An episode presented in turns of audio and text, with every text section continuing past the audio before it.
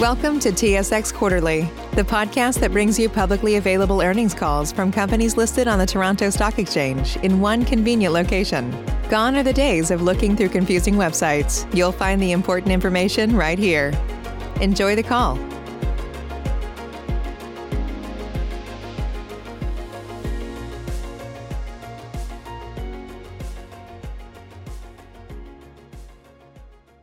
Thank you for standing by. This is the conference operator. Welcome to the Element Fleet Management second quarter 2021 financial and operating results conference call. As a reminder, all participants are in listen-only mode, and the conference is being recorded. After the prepared remarks, there will be an opportunity for analysts to ask questions. To join or rejoin the question queue, you may press star then one on your telephone keypad. Should you need assistance during the conference call, you may signal an operator by pressing star and zero. Element wishes to remind listeners that some of the information in today's call includes forward-looking statements. These statements are based on assumptions that are subject to significant risks and uncertainties, and the company refers you to the cautionary statements and risk factors in its year-end and most recent MD&A, as well as its most recent AIF for a description of these risks, uncertainties, and assumptions. Although management believes that the expectations reflected in the statements are reasonable, it can give no assurance that the expectations reflected in any forward-looking statements will prove to be correct.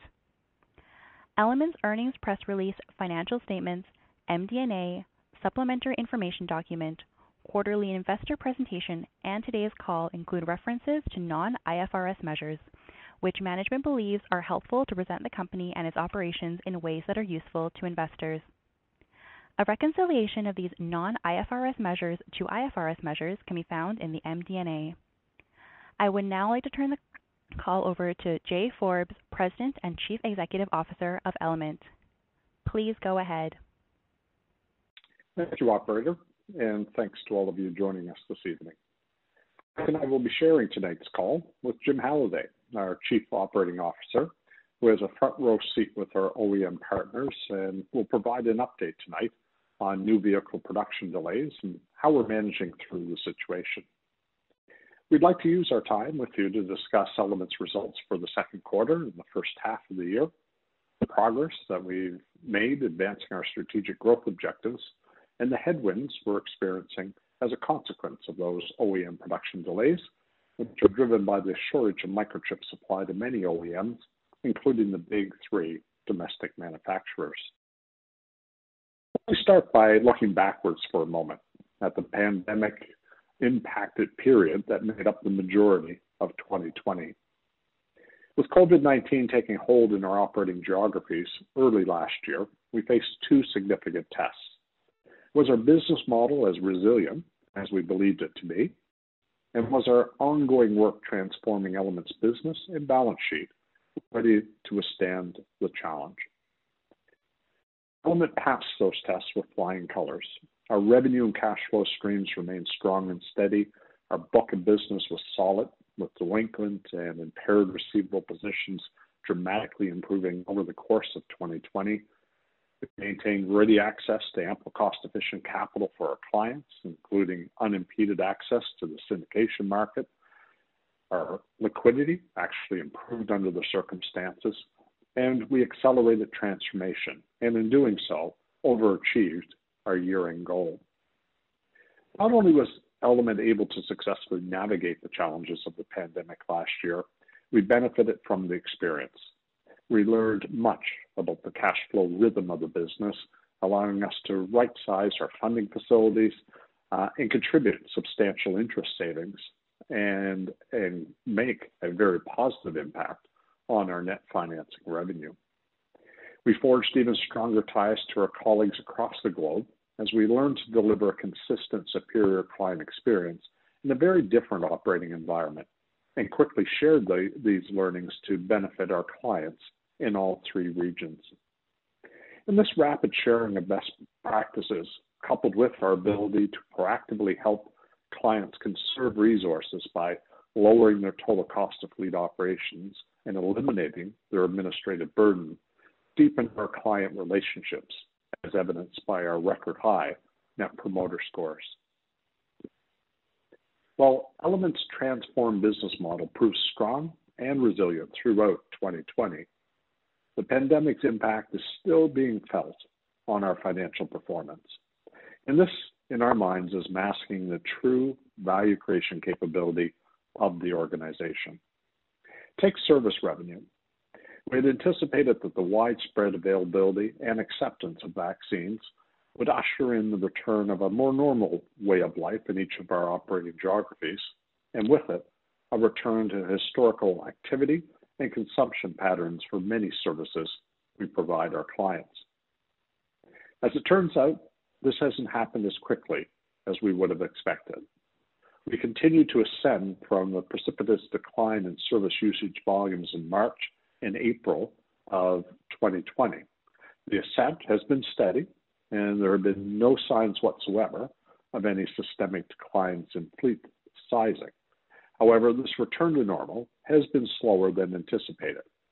We are only now, at the end of July, starting to see preventative maintenance, fuel consumption, and other activities that generate service revenues on par with pre-pandemic levels.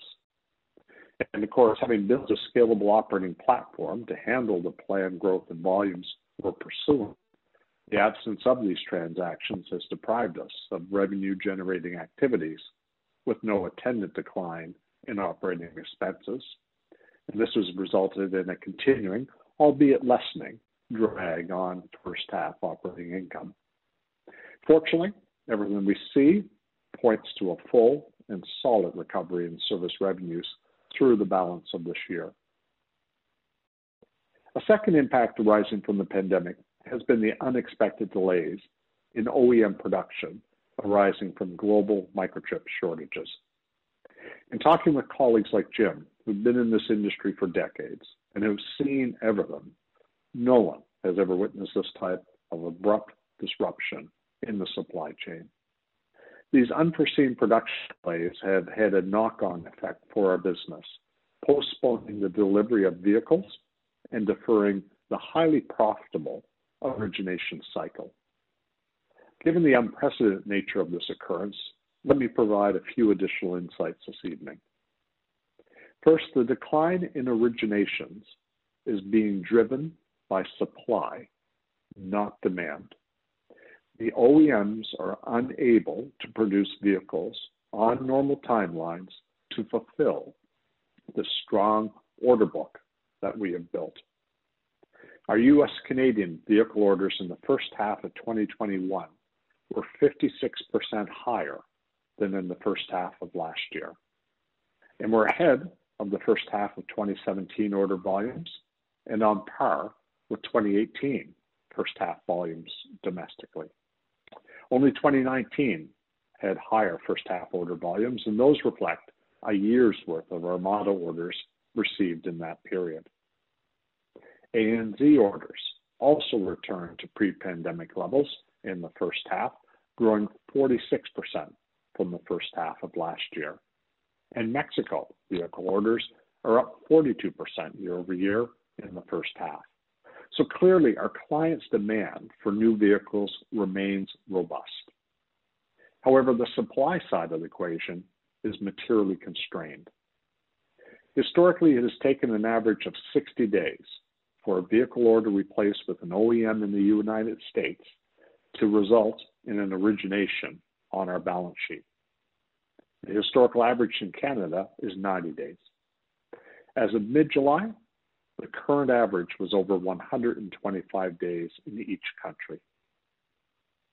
While OEMs were less impacted by the chip shortage in ANZ, dealer inventories remain low and more vehicles are being sold into the higher margin retail channel. That reduces the supply of vehicles to fleet management companies like Element. Mexico has been the least impacted by production delays, with the major OEMs in that country having been best prepared for the market realities that we're facing. The combination of robust demand in the form of orders and significant delays in OEM production levels has created the largest order backlogs on record in each of our three regions. Now, I'm excluding Armada from historical records here, given the lumpy distribution of their orders over the last 10 quarters. And we haven't talked much about orders, or for that matter, order backlogs, in past discussions, given the consistently short elapsed time between an order and an origination. However, with the material elongation of this time frame arising from the OEM production delays, the topic does warrant further elaboration. So here's how orders relate to originations. We place orders with OEMs on behalf of our clients. Upon acceptance, Element is liable to purchase that vehicle from the OEM, and simultaneously, our client becomes legally bound to lease that vehicle from Element under the terms and conditions of our agreements. So, in other words, an accepted order is the equivalent of an origination. We have a record backlog of orders, which means we have a record backlog of originations in waiting, all of which are effectively guaranteed to occur as OEM production volumes normalize. In addition, we see a growing need for our clients to order more vehicles than are represented in the current backlogs because clients' fleets continue to age. This suggests even more pent-up demand being released as the pandemic wanes and new vehicles do become available. So to reiterate, the fundamentals of the business remain strong and intact. The decline in originations is a supply, not a demand issue. We've seen orders return to pre-pandemic levels as clients return to historical patterns of regular fleet renewals. And our inability to fulfill these orders on account of OEM production de- delays will not result in lost revenue, just revenue deferred until production volumes normalize. Now, with the time value of money being what it is, we would obviously like to have these originations sooner than later. That said, that same factor giving rise to these deferred originations is creating incremental revenue opportunities, such as much higher gains on sale in Australia and New Zealand, that we would not otherwise be able to avail ourselves of. Let me turn the call over to our COO, Jim Halliday, who can provide some additional color on the importance of originations to our net revenue streams across the organization, as well as the one-time or limited time net revenue that we earned in the first half and that we continue to earn today as a direct consequence of the delay in originations. Jim? Thank you, Jay, and good evening, everyone. Originations are a crucial component of Element's business. Every origination is a new vehicle for one of our clients, and new vehicles for our clients are core drivers of net revenue for Element. I want to clarify that we don't just lease new vehicles to our clients. In some cases, we order and acquire vehicles on behalf of our clients and then turn around and resell the vehicles directly to the clients. We call those A&R or acquisition and resale transactions, and they're valuable to us too, even though they don't show up in origination volumes. I think A&R is an important dimension of our business to acknowledge, so I wanted to mention it up front, and I'll come back to it in a bit. Originations are the precursor to leases, as well as a number of pre-lease and related services, all of which are revenue events for Element. For example, before a client takes delivery of their vehicle, we typically have titled, licensed, and registered that vehicle for them. Those are highly administrative tasks that vary in nature by jurisdiction, as well as by type of vehicle. We make that complexity simple for our clients by taking care of it on their behalf, in exchange for which we charge a small fee. Another example of post-origination pre-lease activity we engage with for our clients is upfit. Approximately 55% of our clients' vehicles are upfit in some way, shape, or form, and in many cases, Element is helping design and engineer that upfit package. Upfit can be anything from a custom paint color to vehicle decals to custom racking, hydraulic suspension, or aftermarket lifting lighting systems.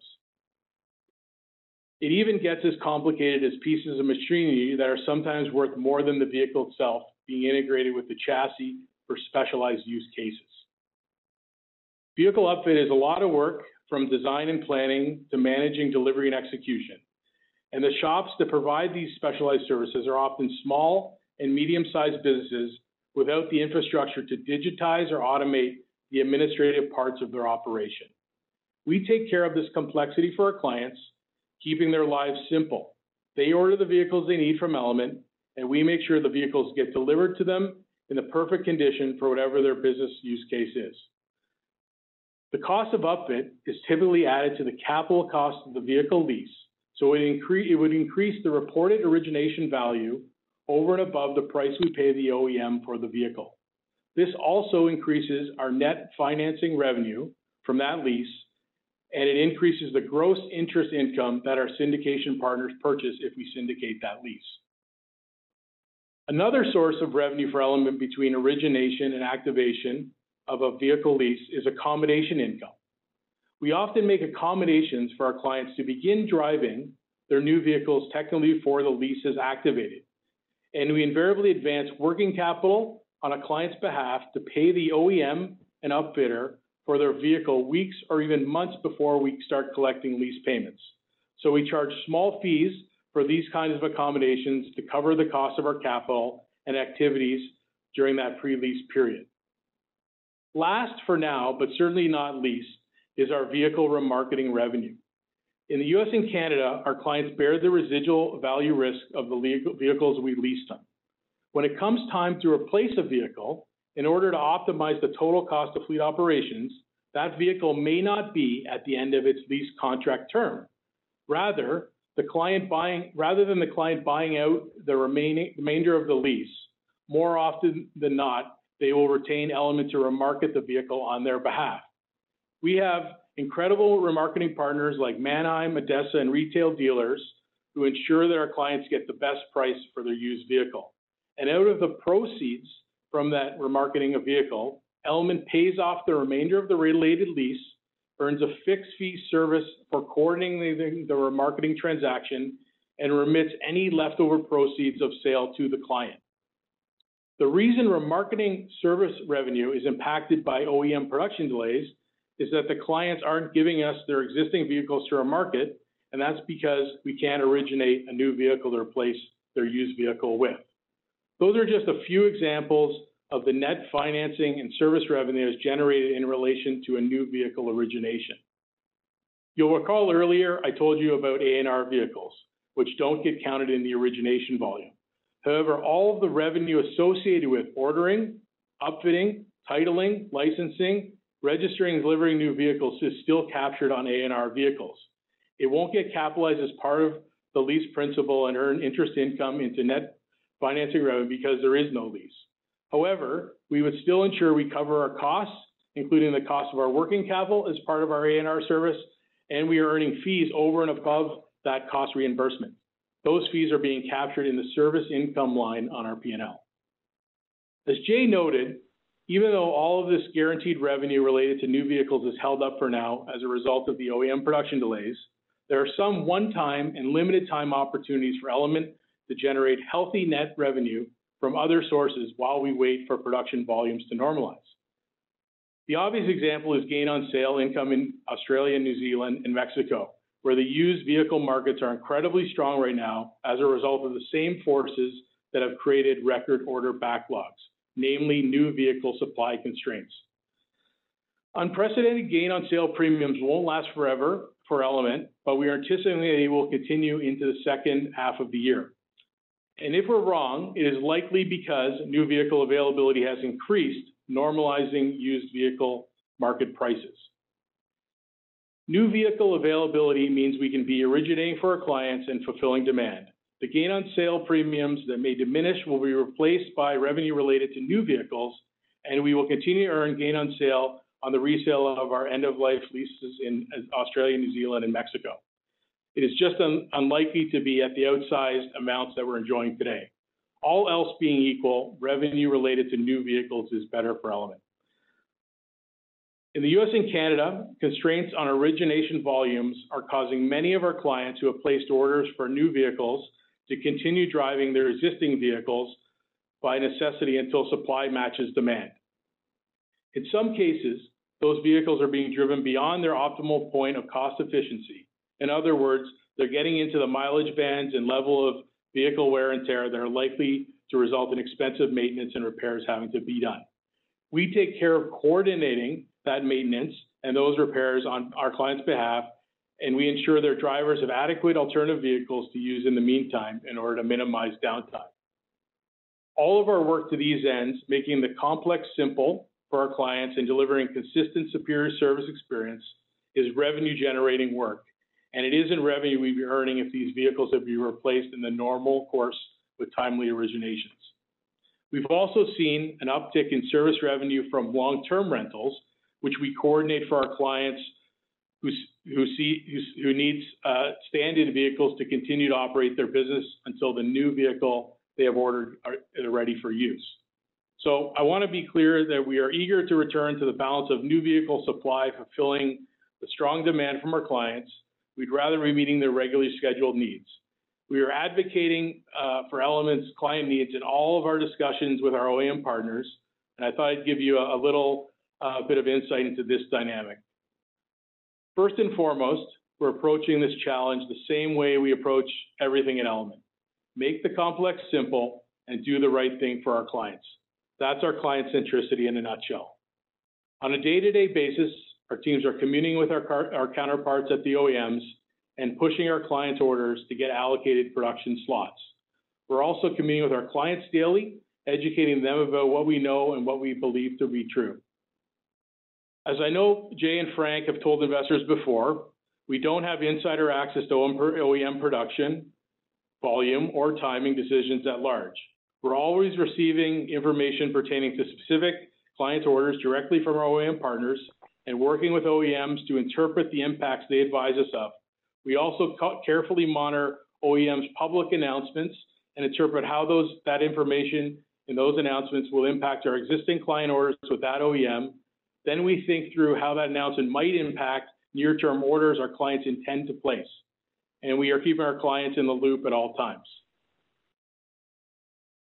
Part of the reason we're able to leverage OEM intel to help our clients stay better informed and make better decisions than the average OEM customer is because we have a sizable team of experts on this and a deep data set to triangulate with.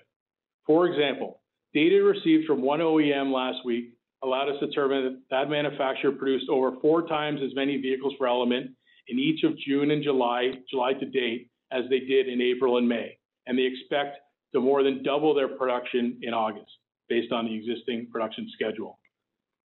We know every inch of our order book with that OEM, so we can now advocate for production slots that make sense within those volumes. We're not just calling up the OEMs and saying, "Hey, produce more vehicles for our clients." We can say, "It looks like factory A is going to have, you know, additional production slots. Could you allocate those to our clients' orders, which have been backlogged since May?" That is, that's the type of dialogue that we're that we're having. Um, our teams are communicating with OEMs day in, day out. We do this even when production volumes and timing are normal. We have deep relationships with our contacts at OEMs, and I can tell you that these these relations are especially valuable at times like this. The relationship value is in the fact that our contacts will listen to us. We get the time of day because we are constantly ordering and purchasing vehicles 365 days a year. Our clients are huge companies and brands that OEMs want to serve and maintain strong relationships with, and the OEMs know those relationships go through Element. As a result, we're not shy about advocating for our clients. We are providing almost as much value to the OEMs as we are to our clients with our advocacy. OEMs want to know about future order volumes, client preferences, and competitive offerings. We would all, obviously never breach a client's confidence, but the OEMs still learn a lot in the aggregate from their relationship with Element. The dynamic I'm describing here is a huge competitive advantage for Element. Our clients, our order volumes, and our size get us to the front of the line amongst FMCs. That's a benefit we derive from market leadership and being approximately twice the size of the next largest FMC in North America. Another dimension in which our size and scale matters is strategic consulting. Our strategic consulting team is the largest in the industry, and we bring their data-driven analytical skills to bear in this context to help clients make ordering decisions and pivot quickly from one OEM to another if necessary. We are treating this as an opportunity to shine for our clients and to showcase what we can do for them. Our philosophy of making the complex simple for our clients really applies to these strange times.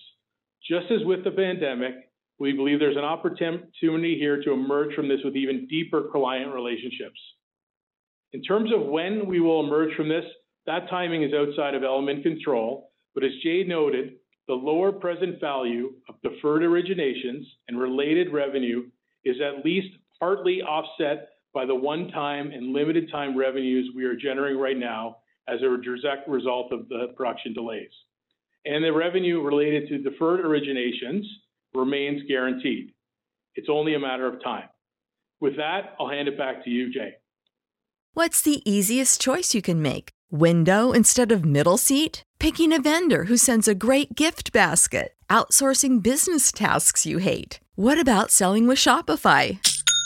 Whether you're selling a little or a lot, Shopify helps you do your thing, however you cha-ching. Shopify is the global commerce platform that helps you sell at every stage of your business. From the launch your online shop stage to the first real life store stage, all the way to the did we just hit a million orders stage? Shopify's there to help you grow. Whether you're selling scented soap or offering outdoor outfits, Shopify helps you sell. Wherever and whatever you're selling, Shopify's got you covered. Sign up for a $1 per month trial period at shopify.com slash try. Go to shopify.com slash try now to grow your business, no matter what stage you're in. Shopify.com slash try. Thanks for the additional insights on this topic. Uh, if those on the call only take two things away from our discussion of the OEM production delays this evening, I hope they are the following. Firstly, it's a supply problem. Demand from our clients has returned to pre-pandemic levels. And secondly, it's a temporary problem, one that's going to be short-lived. Based on our, understanding of the latest OEM production plans, we expect a return to normal production volumes later in this half. We expect this will clear our order backlogs and generate increased levels of originations and their associated impacts on revenue and cash flow in early 2022. These would be higher than historical run rate originations, although my use of the term run rate here continues to exclude Armada originations in 2019 2020. I do hope that we've provided you with a deeper understanding of the primary challenge our business faced in the first half of this year. I'm now going to turn the call over to Frank to discuss our financial and operating results for the period. Thank you, Jay. Good evening, everyone. I'm happy to be here with you tonight to talk through our solid second quarter and first half results and how they demonstrate our progress on Element's strategic growth priorities. With a few exceptions, I'm going to focus my comments on first half results and their comparison to the first half of last year on a constant currency basis, because the second quarter of last year was heavily impacted by COVID, and the first quarter of last year was one of Element's strongest and not materially impacted by COVID. By using the first half results, we get a better picture of last year's Q1 and Q2 balance each other out a bit for comparison purposes. In addition, our stated target growth rates are annual, so comparing year-to-date this year to year-to-date last year is more indicative of our progress against these goals. I will also focus many of my comments on constant currency, which is a truer measure of our progress given the translation noise in restating our U.S. revenues, earnings, and cash flows, our largest geographic contributor, into Canadian dollars. To put the magnitude of this translation noise into perspective, the Canadian dollar appreciated by nearly 10% from US dollars 73 cents last year to US dollars 80 cents this year, creating a non-economic drag on our financial performance. Starting briefly with Q2 results, our adjusted operating income for the quarter was $126.5 million, or $0.20 per common share on an after-tax basis, which is in line with consensus. The provision for taxes applicable to Element's adjusted operating income is based on 25.8% effective rate for the second quarter, up from 23.4% last quarter. As I mentioned on our last call, we recommend modeling Element's adjusted EPS based on a 23%-25% effective tax rate for 2021. I would suggest erring towards the higher end of that range. Remember that the real cash tax amounts that Element pays are a lot less than the reported tax line item on our income statement. For that reason, we continue to believe free cash flow is a better metric than after-tax AOI on a per-share basis when it comes to evaluating the underlying performance of our business. In the first half of 2021, Element generated 484 million of net revenue, which is 38 million or 8.4% growth from first half of 2020 net revenue of 446 million on a constant currency basis. This growth was primarily driven by net financing revenue improvements of 32.9 million or 17.6%, helped along by $2.3 million and $2.4 million improvements of first half over first half servicing income and syndication revenue growth, respectively. Again, all on a constant currency basis. Adjusted operating expenses in constant currency were flat in the first half of this year compared to last year, with salaries and wages up modestly, offset by lower G&A expenses. Growing net revenue while keeping OpEx flat is the hallmark of a scalable operating platform. Our first half operating margin expanded by 390 basis points in year-over-year, and still 360 basis points after the impact of changes in foreign exchange. As we indicated in our disclosures today, we expect operating margins to moderate slightly in the second half because first half adjusted operating expense benefited somewhat from a collection of discrete non-recurring items, and net revenue also benefited from approximately $5 million of provision for credit loss releases in the first half, which are likely to be the largest releases from our allowance for credit losses this year. Nevertheless, we will continue to enjoy strong operating leverage throughout 2021. That 8.4% first half net revenue growth was magnified by our scalable platform almost twofold into 16.7% adjusted operating income growth year-over-year before the impact of FX. Adjusted EPS for the half year over half year grew 10.9% in constant currency, despite a 730 basis point increase in the applicable effective tax rate. Changing gears now to our strategic priority of advancing a capital-lighter business model, I want to offer my perspective on the role of syndication in Element's growth strategy. Syndication advances all three of our current strategic priorities. We're not relying on syndication to grow net revenue 4%-6% annually. However, with low related operating expenses, syndication revenue contributes materially to our operating margins by landing heavily on the adjusted operating income line. Syndication leads our charge to a capital-lighter business model by reducing liabilities on our balance sheet, freeing up equity while maintaining our target tangible leverage ratio. Additionally, syndication provides the means to generate capital that can be returned to shareholders via repurchase of common shares for cancellation under our NCIB, or also driving return on equity and accelerating growth on a per-share basis. Through strong performance in reducing the equity capital invested in the business, we grew our pre-tax return on common equity 100 basis points alone in Q2 on a quarter-over-quarter basis. It is important to remember that each lease is entered into under terms we are willing to keep on our balance sheet. We only syndicate leases when the totality of the transaction is economically superior to holding the lease on our balance sheet. So syndication is always a net win for Element. In the first half of this year, we syndicated 1.6 billion in assets for 36 million of net revenue, largely on par with the roughly 1.5 billion syndicated in the first half last year that generated 33.3 million of revenue on a constant currency basis. The other driver of our capital-lighter business model that enhances return on equity is servicing income, which grew 1.3% in the first half over last year and 1.4% as measured quarter-over-quarter in both cases before foreign exchange. Service revenue requires only working capital to support its growth and therefore represents high quality, high return revenue. Service revenue is being led by maintenance volume uptick in the U.S. and Canada, as well as accident services revenue. We're also seeing the organic growth of service revenue streams from Australia, New Zealand, and Mexico, where we continue to increase our share of wallet with existing clients in addition to new client wins. As you heard Jay say, and we have communicated in our written disclosures this quarter, we believe that servicing income has now turned a corner, and we anticipate continued growth in the second half of this year on a constant currency basis, with clients' vehicle usage returning towards pre-pandemic levels this month.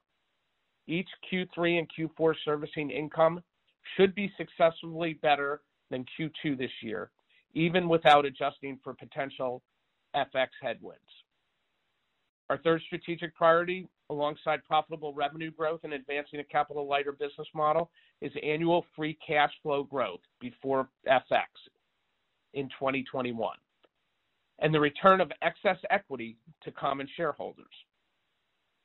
Free cash flow per share for the first half was essentially flat year-over-year, with Q1 of last year being the free cash flow high point for the last three years and thus making for a tough comparison.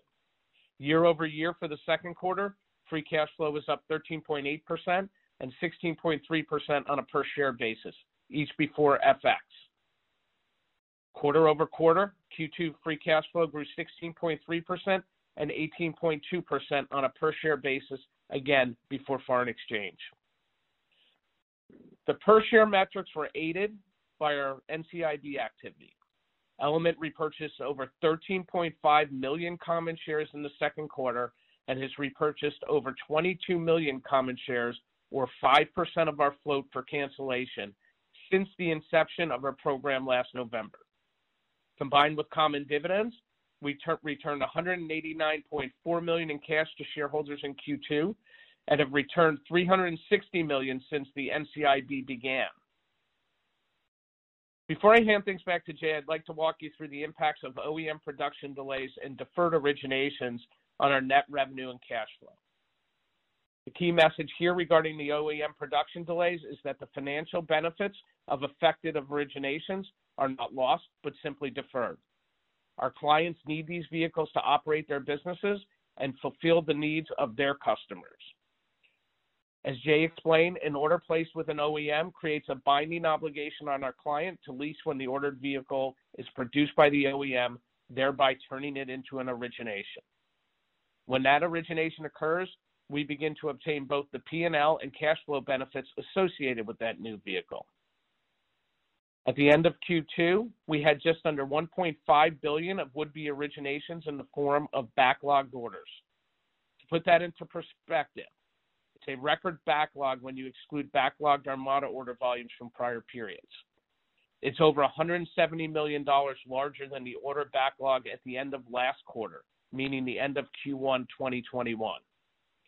It's over 425 million larger than the order backlog at the end of Q2 of last year.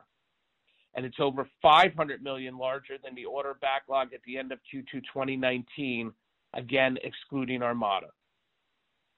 These deltas are all based on global volumes and constant currency, but the Q2 2021 global record backlog is comprised of record backlogs in each of our geographies. So, how do OEM production delays impact net revenue? OEM production delays negatively impact net finance revenue in the near term because the deferred originations keep the financial benefits from hitting the books in the current period. However, the orders are firm, and the financial benefits do come on the books when the OEM is ultimately able to deliver the vehicle and trigger an origination. The net financing revenue from originating and leasing that vehicle is not lost, but simply deferred to subsequent quarters, and it would be incremental net financing revenue on top of the net financing revenue linked to normal originations which incur in that subsequent quarter.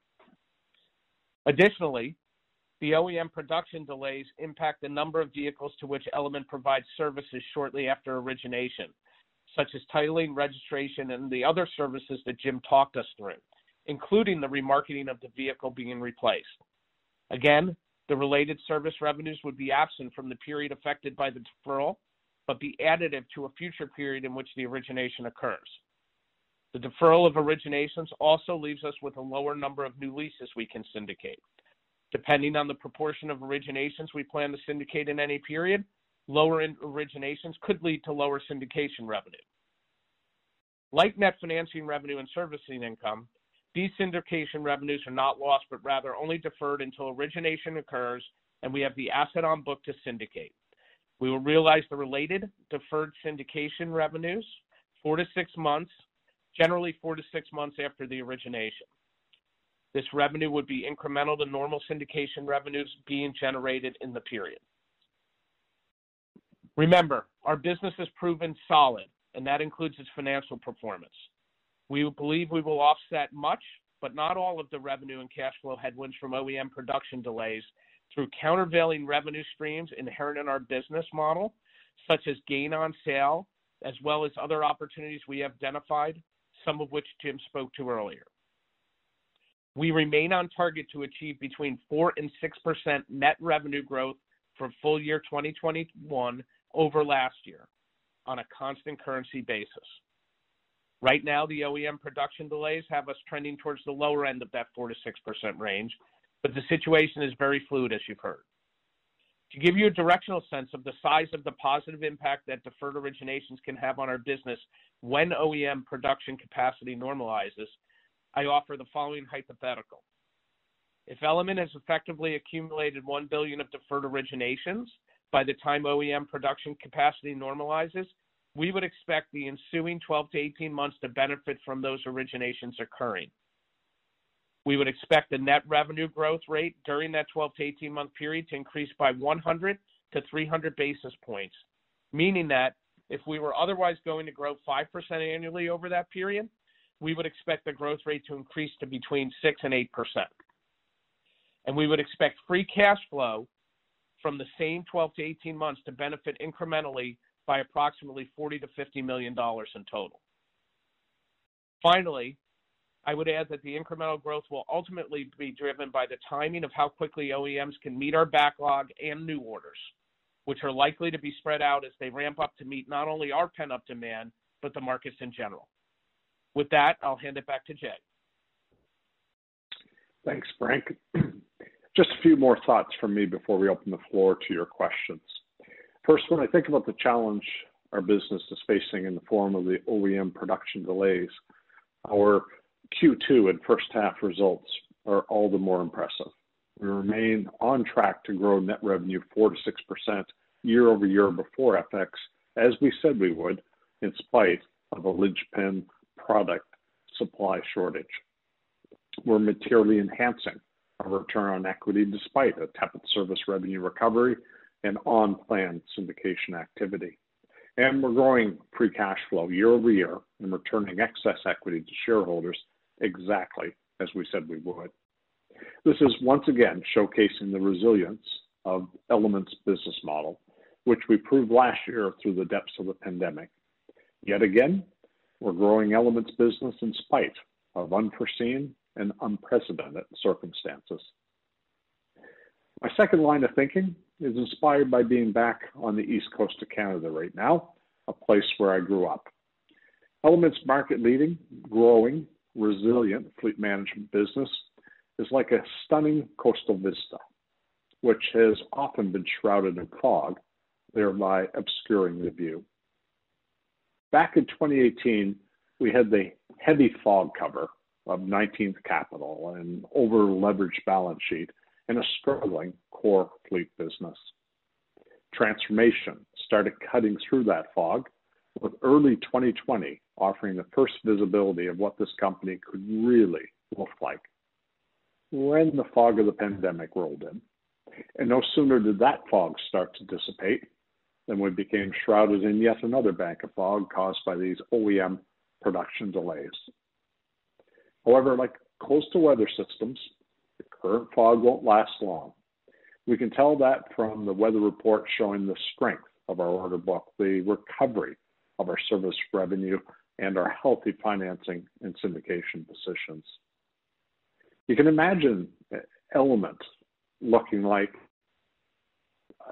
in the clear light of day, a highly scalable operating platform one that ensures net revenue growth falls almost straight through to operating income. A, a, view where our transformed processes, systems, and procedures, which we continue to automate and improve, mean that we can handle high transaction and interaction volumes without a commensurate increase in operating costs. And more importantly, we can do that without risk of degradation in the consistent, superior experience that our people deliver to our client. And our world class and uninterrupted funding and syndication capabilities to continue to show their value, advancing our capital lighter business model that has already materially enhanced ROE and provides the opportunity to return capital to shareholders. Imagine what our results will look like when the new clients share wallet wins and accompanying revenue units secured by our commercial teams in the first half have been onboarded, implemented, generating net revenue, operating income, and cash flow. And imagine the service revenue potential in a post-COVID V-shaped economic recovery with our clients' fleets now back at pre-pandemic levels of activity. Jim, Frank, and I have the privilege of seeing Element up close every day, unobscured by any fog. And we can tell you it looks even better from here than it does from afar. The best is still yet to reveal itself. With that, let's open the floor to your questions. Operator? We will now begin the analyst question and answer session. In order to afford all analysts the opportunity to ask questions, Element kindly requests that analysts limit themselves to two questions in live dialogue with management. Should an analyst have additional questions, please rejoin the queue. To join or rejoin the question queue, you may press star, then one on your telephone keypad. You will hear a tone acknowledging your request. If you are using a speakerphone, please pick up your handset before pressing any keys. To withdraw your question, please press star, then two. The first question comes from Geoff Kwan with RBC Capital Markets. Please go ahead. Hi, uh, good evening. Um, my first question was just um, on sort of the new client wins and existing clients doing more business with you. I mean, the Q2 results, um, you know, you showed you had another good quarter of new client wins and, again, uh, existing clients doing more business. You talked about shortening the sales cycle and improving the, pipeline quality. I know it's hard to generalize, but are, there additional insights that you can share just about you know what you're what you're doing and why clients are switching um, that's causing your hit rate to increase, and then any additional insights on trying to get self-managed um, as well as uh, U.S. mega fleet targets. Yeah. Good evening, Geoff. Jay here. You know, we continue to uh, ramp up uh, the, the win rate uh, across all three regions. And I think it's a, combination of a number of factors. Firstly, sales force effectiveness.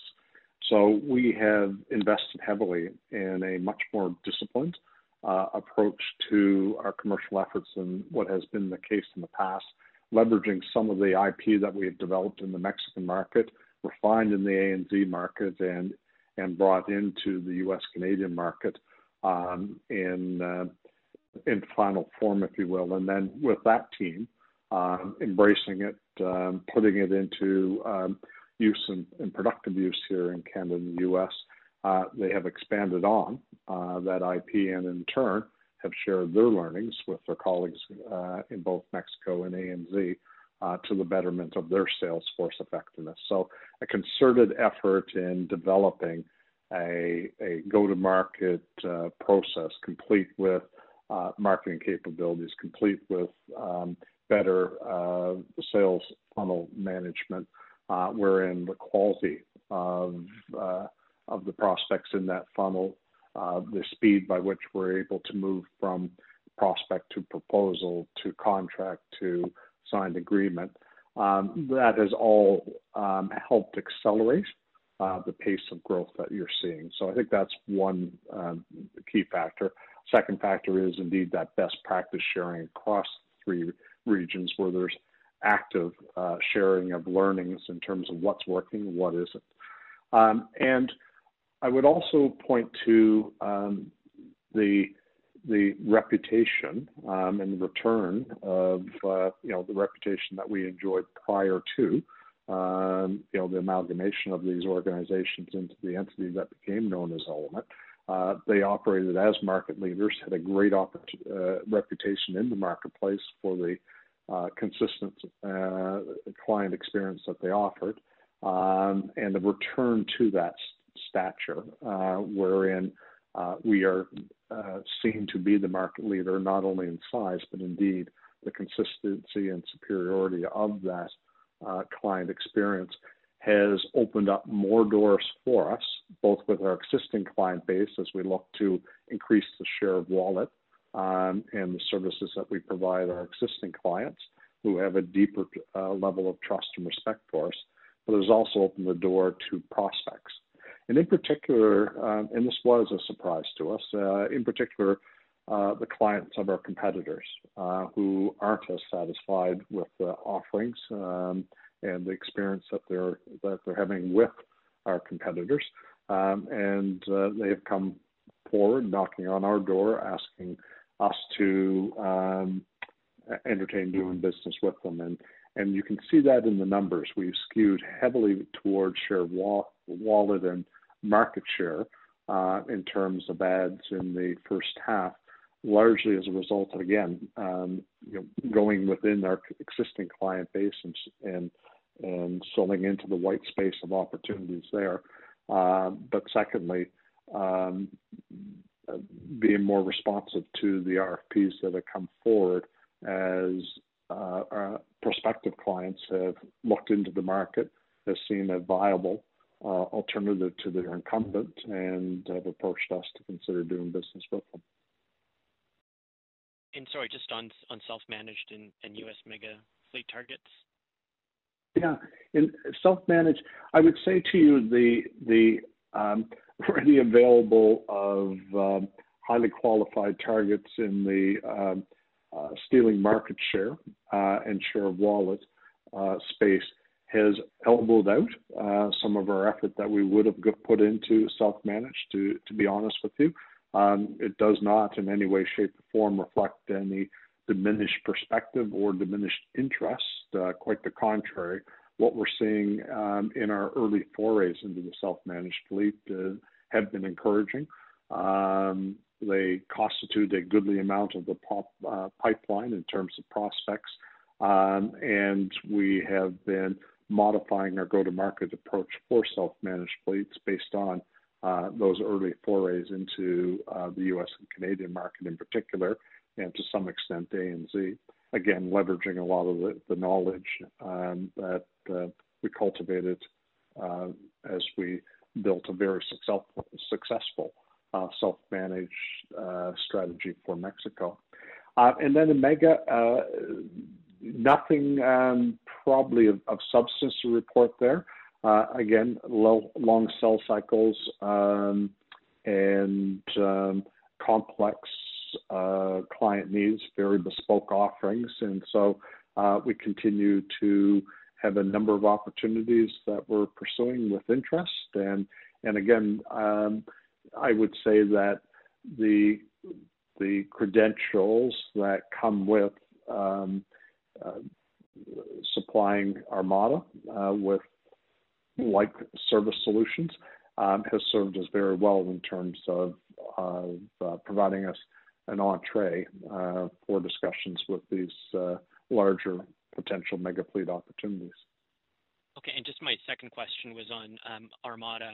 Um, you know, the Q1 and Q2 were a very subdued uh, amount there. I think last quarter you still suggested that a quote normal year, um, that I think we may see that still in 2021, but given we haven't had much so far in Q1 and Q2, do you still think uh, that's achievable, or are we going to see something less than than typical uh, for them in terms of originations this year?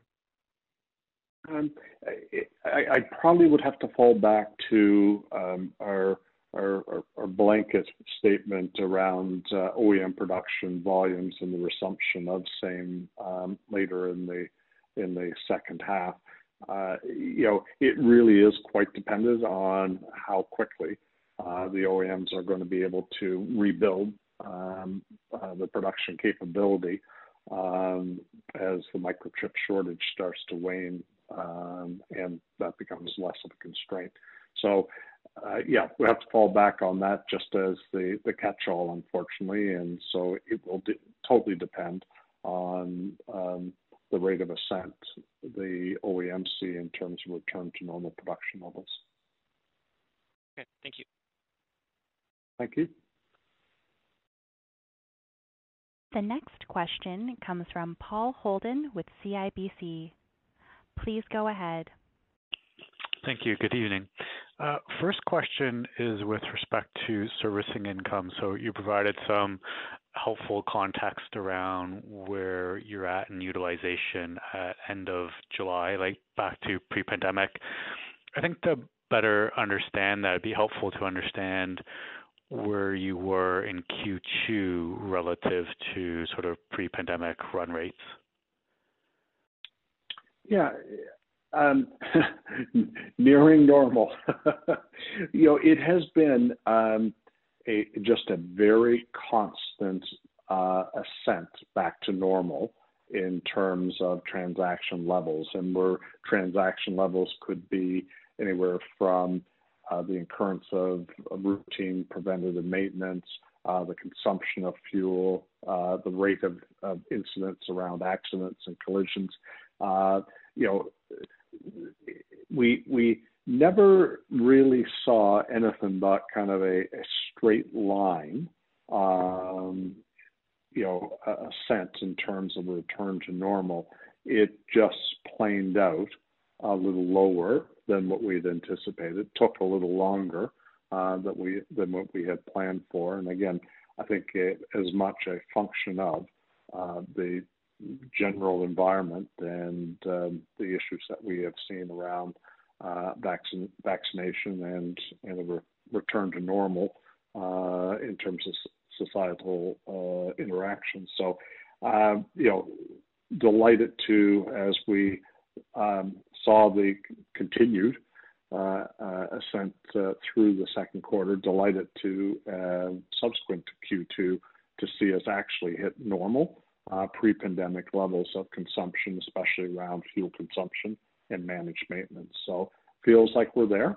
Uh, and obviously based on the growth that you're seeing in terms of the new client wins, the share wallet, and new uh, prospects that we've converted to to clients, um, then you know, we're we're encouraged by the profile for service revenue growth going forward.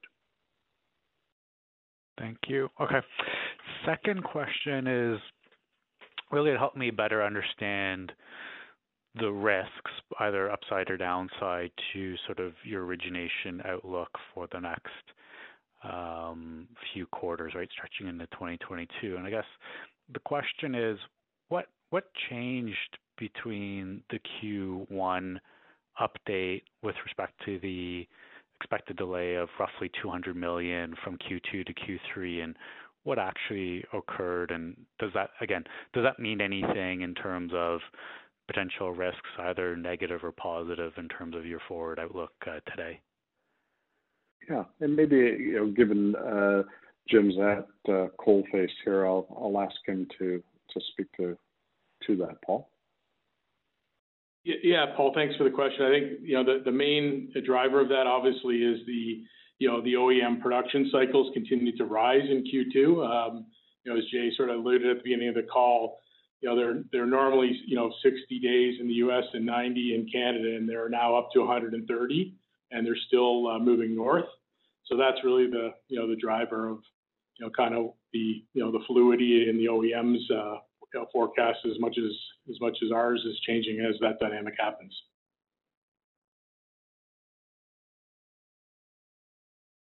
So sorry, I don't, I don't uh, I guess I don't fully uh, understand the uh, the answer. Just in terms of, again, I think the original expectation is roughly 200 million of worth of originations being delayed. Yeah. so The reason by a quarter. the originations moved out in quarter two was because the you know, OEM's ability to deliver those vehicles to us moved out.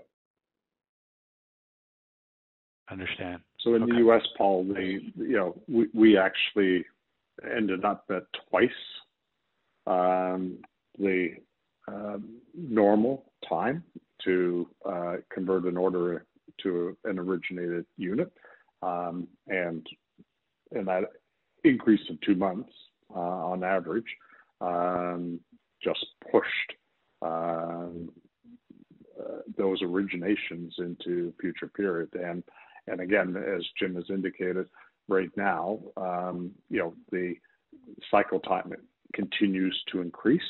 And so we, we, as we look to the second half, very difficult to have any type of line of sight um, with any degree of exactitude as to when that cycle time will start to compress and we'll get back to the normal 60 days cycle time from order to origination.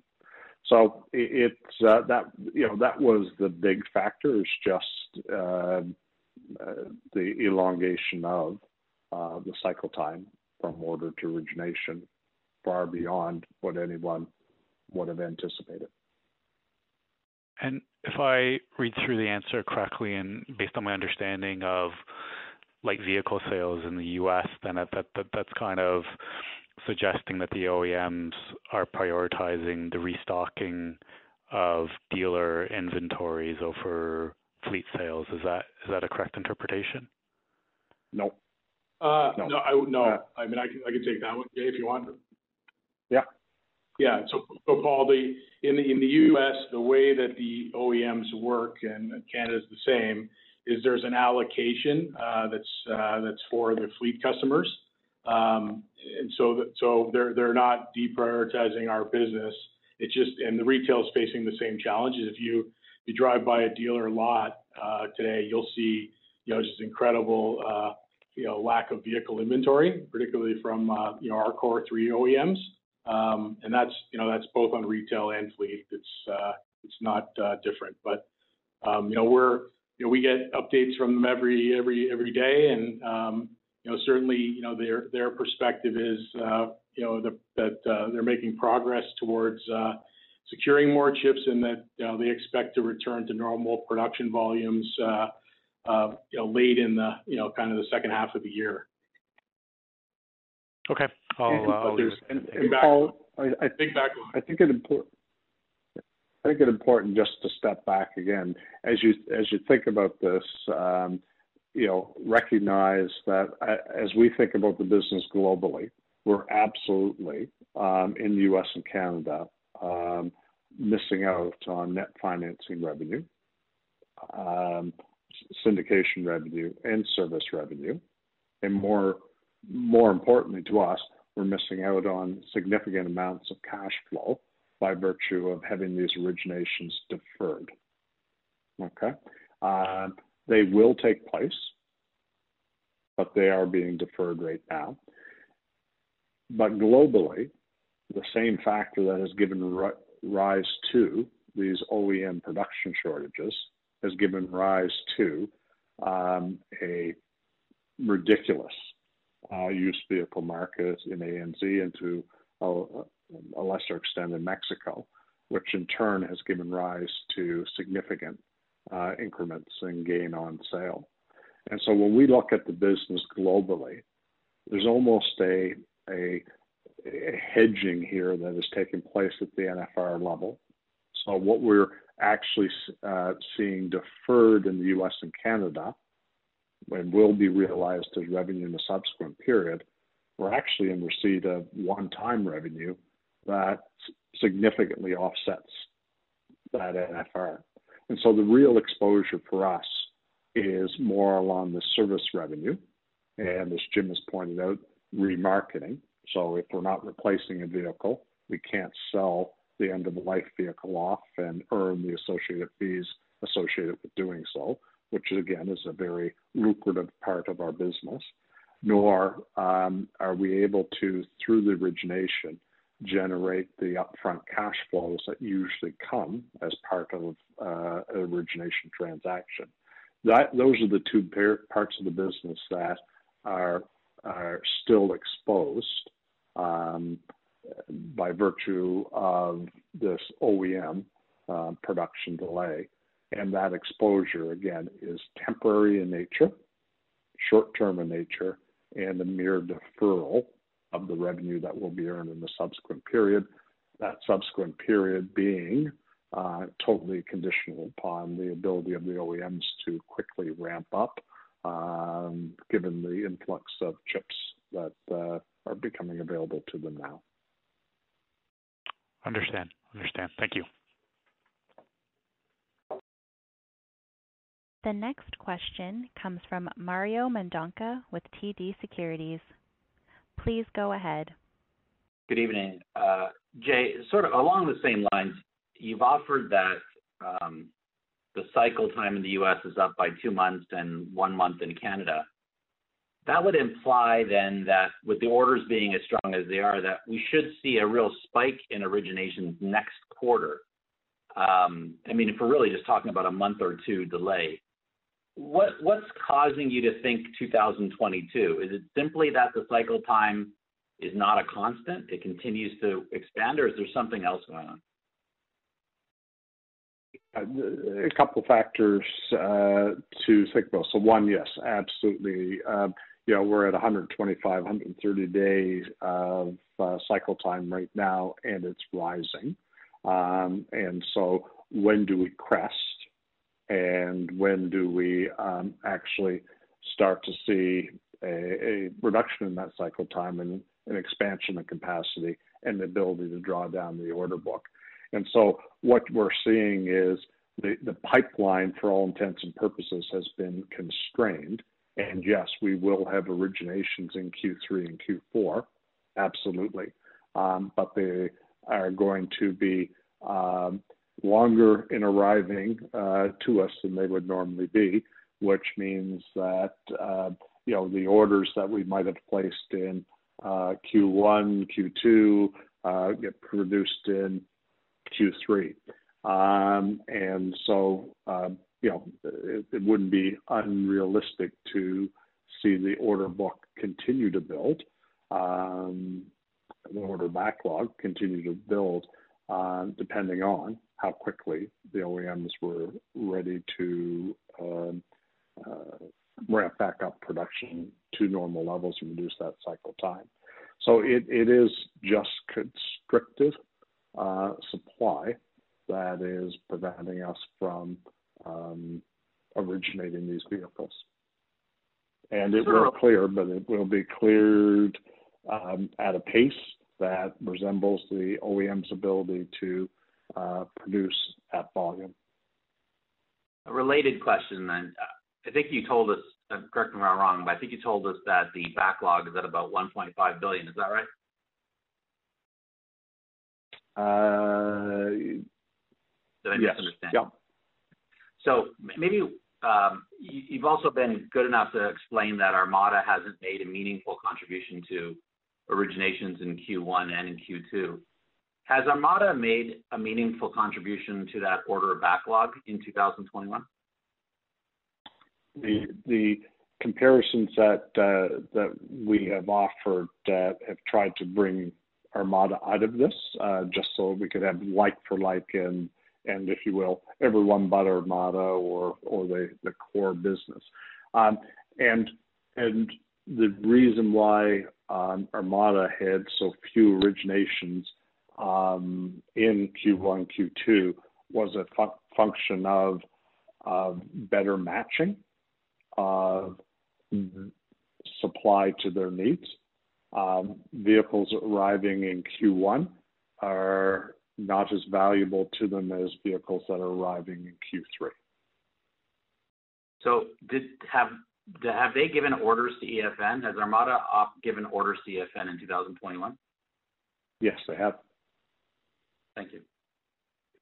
Yeah, absolutely.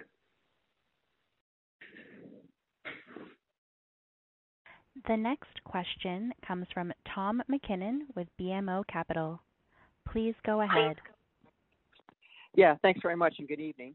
Um, we've certainly been, uh, uh, you've certainly made it clear that uh, um, demand is robust, and you know um, it, it, seems to be just uh, an issue here in terms of OEMs being able to uh, you know fulfill what has been a very strong order book. But I was curious by the comments you put in the press release where you said Element believes there is additional near-term client demand for vehicles in the U.S. and Canada that is not reflected in the first half 21 order volumes, as some clients have remained cautious in the first half of the year due to the lingering uncertainty regarding the pandemic and economic recovery.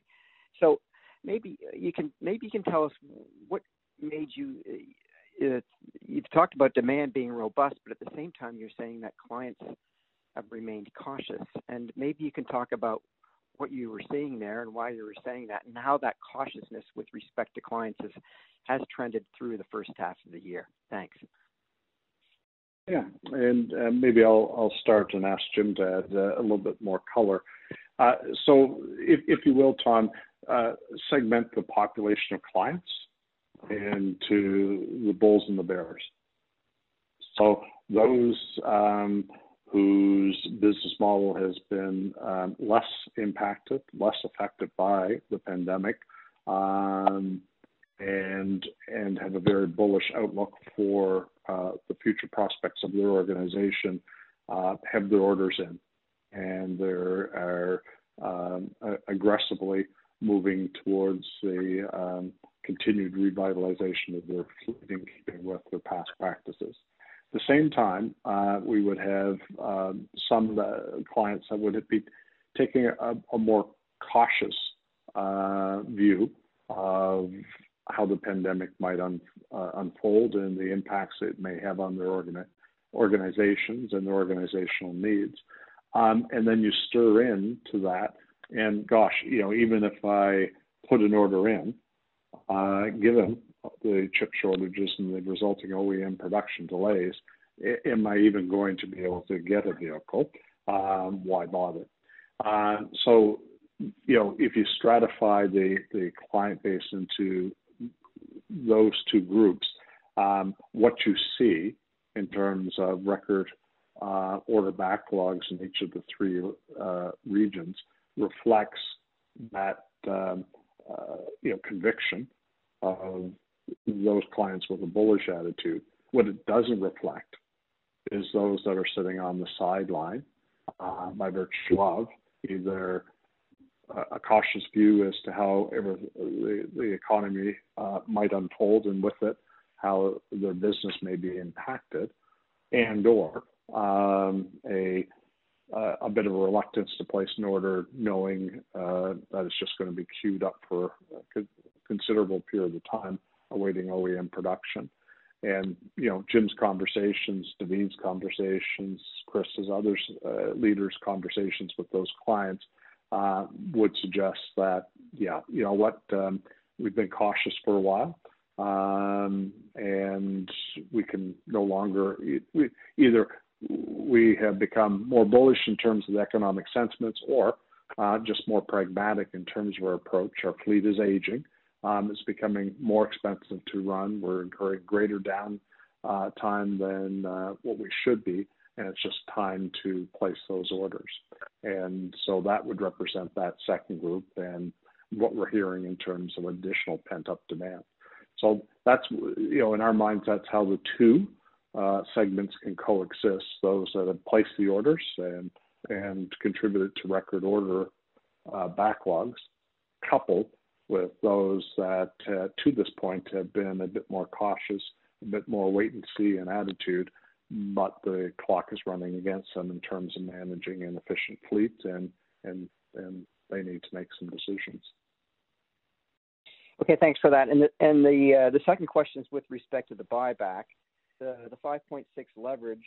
Uh, you bought back a lot in the quarter. The 5.6 leverage kind of stayed the same quarter over quarter uh, you're like halfway through an a 10% NCIB, and there's maybe a little, a little over four months left on it. So, um, uh, related to that, like, is your intention to just sort of continue on this pace uh, and uh, utilize the entire NCIB, especially given that you're at an attractive 5.6 leverage? And does this increase in OEM cycle time have any impact on that?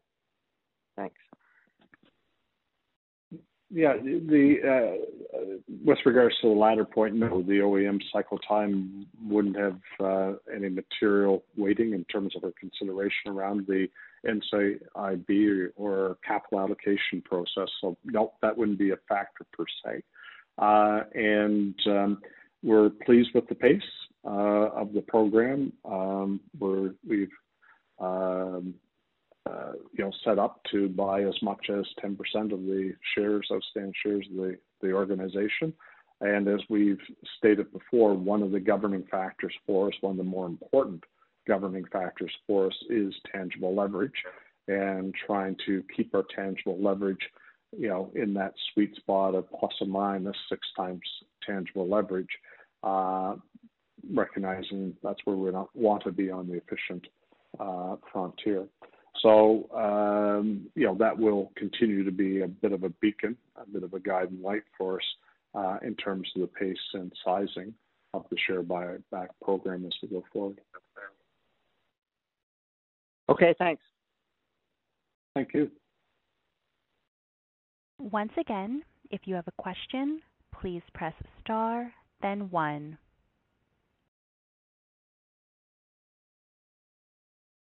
There are currently no more questions from the phone lines, and this concludes the question and answer session. I would like to turn the call back over to Mr. Forbes for any closing remarks. Thank you, operator. Uh, and more importantly, thanks to all of you for joining us this evening for uh, a discussion of our Q2 results. Much appreciate your time and your continued support. Thanks all and stay well. This concludes today's conference call. You may disconnect your lines. Thank you.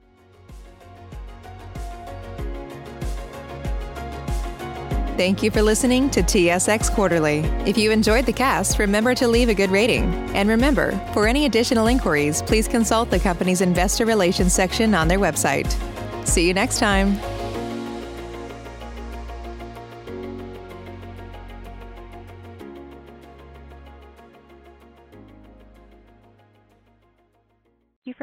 Participating and have a pleasant evening.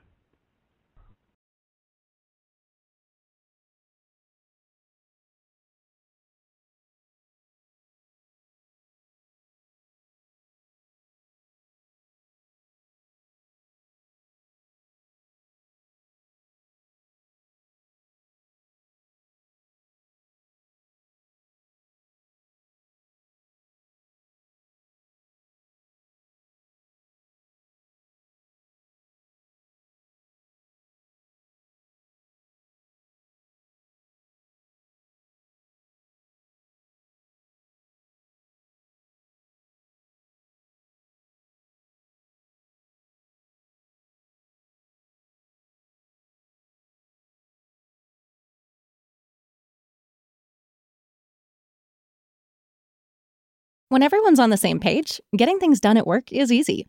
Make a bigger impact at work with Grammarly. Grammarly is your secure AI writing partner that allows your team to make their point and move faster. You can even save time by going from spending hours editing drafts to just seconds. Join the 96% of Grammarly users that say it helps them craft more impactful writing. Sign up and download Grammarly for free at grammarly.com slash podcast. That's grammarly.com slash podcast. Easier said, done.